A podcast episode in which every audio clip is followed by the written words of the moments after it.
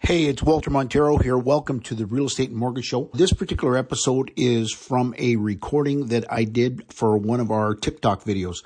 So we ripped the audio and uploaded it here for you guys to listen to.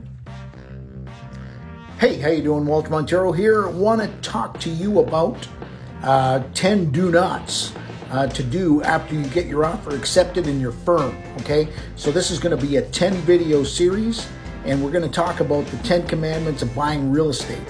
And uh, anyway, I want to start off with commandment number one, which is thou shalt not change jobs, become self employed, or quit your job. Okay?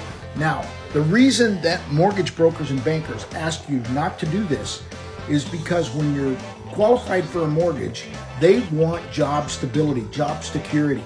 Okay? And that typically means two years on the job. If you change jobs after you've got an accepted agreement, you may have just endangered your mortgage commitment because they look for that stability. If you're planning on changing jobs, wait till your deal closes, do it afterwards, but do not do it during the pending period because the lender will get nervous and they'll pull your commitment and then all of a sudden you're in a pickle where you've got a commitment to buy a property and no mortgage because your job stability isn't there. So, commandment number one don't quit your job, don't become self employed, and don't change jobs. Okay? That's it.